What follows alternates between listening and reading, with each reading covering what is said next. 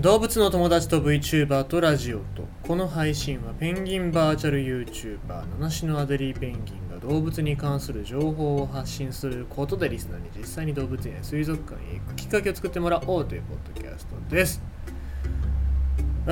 ー声優の山寺宏一さんが結婚しましたということで、えーこれで、えっと、3回目ですね。3回目で前はね田中理恵さんでで今回は、えー、と岡田ロビン翔子さん。って僕ご存存じてなかったんですけども28歳。山ちゃん山ちゃん山ちゃん59歳。奥さん28歳。えーまあでもほら梶さんの声が大好きな人とかってもいますしそう考えるとねもう本当に若い子でも山ちゃんと結婚したいぐらいのこと言う人っているのかなっていう感じしますよね。うん、あちなみに僕があの好きな「逆襲のシャア」という作品がありましてですね。え逆者ですよ逆者逆者の中でさまギュネイっていう、まあ、シャアの部下の若い18歳の男の子が、まあ、13歳の、えークエスっていう女の子が気になっててでこのクエスが、まあ、シャアのこと大好きだからって自分に興味持ってもらおうと思ってシャアの悪口を散々言うシーンがあるんですけどもあのシーンの時に、まあ、あのその山ちゃんがねギュネの声やってんだけどもあのシャアってロリコンなんだぜっつってねあの言うシーンがあるんですけどもね。何もないです。何でもないです。僕はもうななそれについては何も考え何もないです。もう文句は何もないです。あの僕はオハスタでずっと山ちゃんのこと大好きでしたしであのミニモニとかも見てましたしゾゾナもねあの怪人ゾナゾナあの今考えたら森久保だったんだなっていう、えーそういうところも見てましたし。だからもう何もないです。もうああわあお幸せにそういうとこだけです。はい。えー、ということでございまして今日のニュース読んでいきたいと思います。地元の宝仏法荘を地域で守る絶滅の危機も広島県、えー三木市作木広島三木市作木に毎年やってくる渡り鳥がこちら仏法荘です。実は野生での絶滅の危険性が高いと指定されている。地域の人たちはこの仏法荘を地元の宝として守る活動を続けていますと。いうニュースでございます、まあ、仏法荘っていうのは、ま、森の宝石と言われるぐらい、えー綺麗な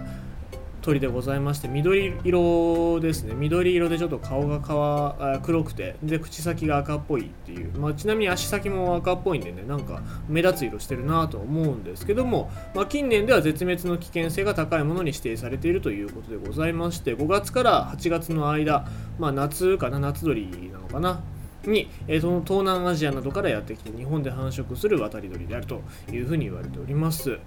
で、えーこの三木市の作木ってところでは毎年250羽ほどが飛来する、えー全国の有数の生息地になっているということでございまして、えー仏法荘の保護活動をしている、えー、メンガメクラブのメンバーに案内をしてもらい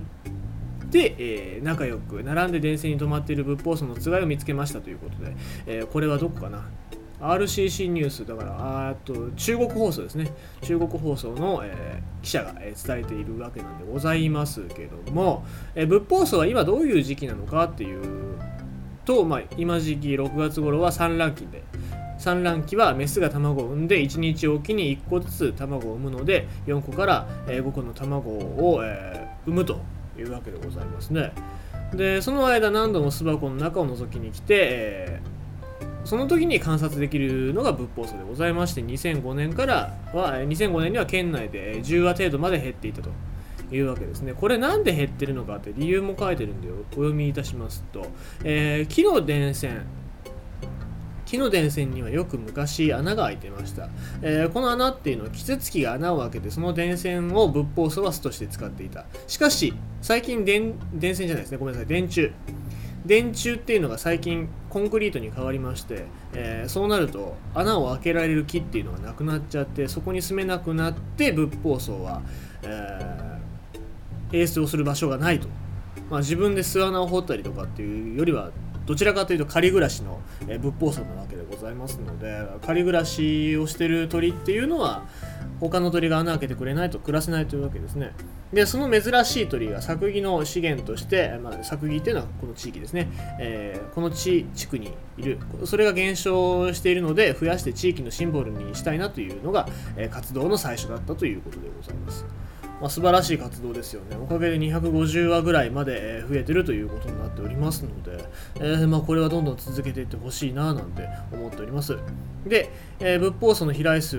を復活させることができたということでございますので、えー、これからも仏法層が安心して生活できる環境整備をしていきますというふうに意気込んでいる、えわけでございます。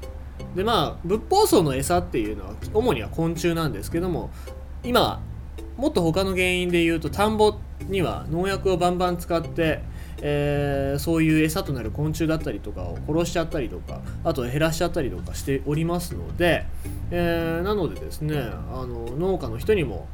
田んぼの農薬を、えー、減らしてくださいっていうふうに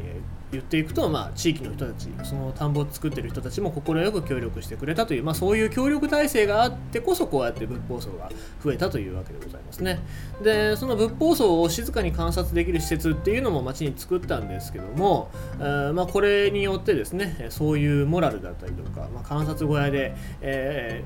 ー、自然に対してそういう気持ちっていうのを高めてもらいたいというふうに言っておりますね。だから電柱にしろその農家の人が使う農薬にしろいろいろと動物に影響を与えることっていうのは多いわけですよ。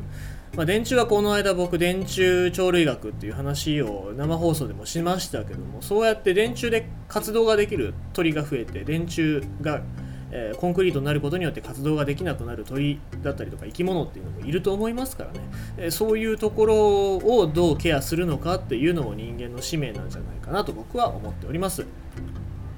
まあ、僕も仏法僧見たことがないですから、ぜひ一回見てみたいななんて思います。ということでございまして、今日のニュースは、えー、っと地域の宝、仏法僧を地域で守る絶滅の危険性もあるよというニュースでございました。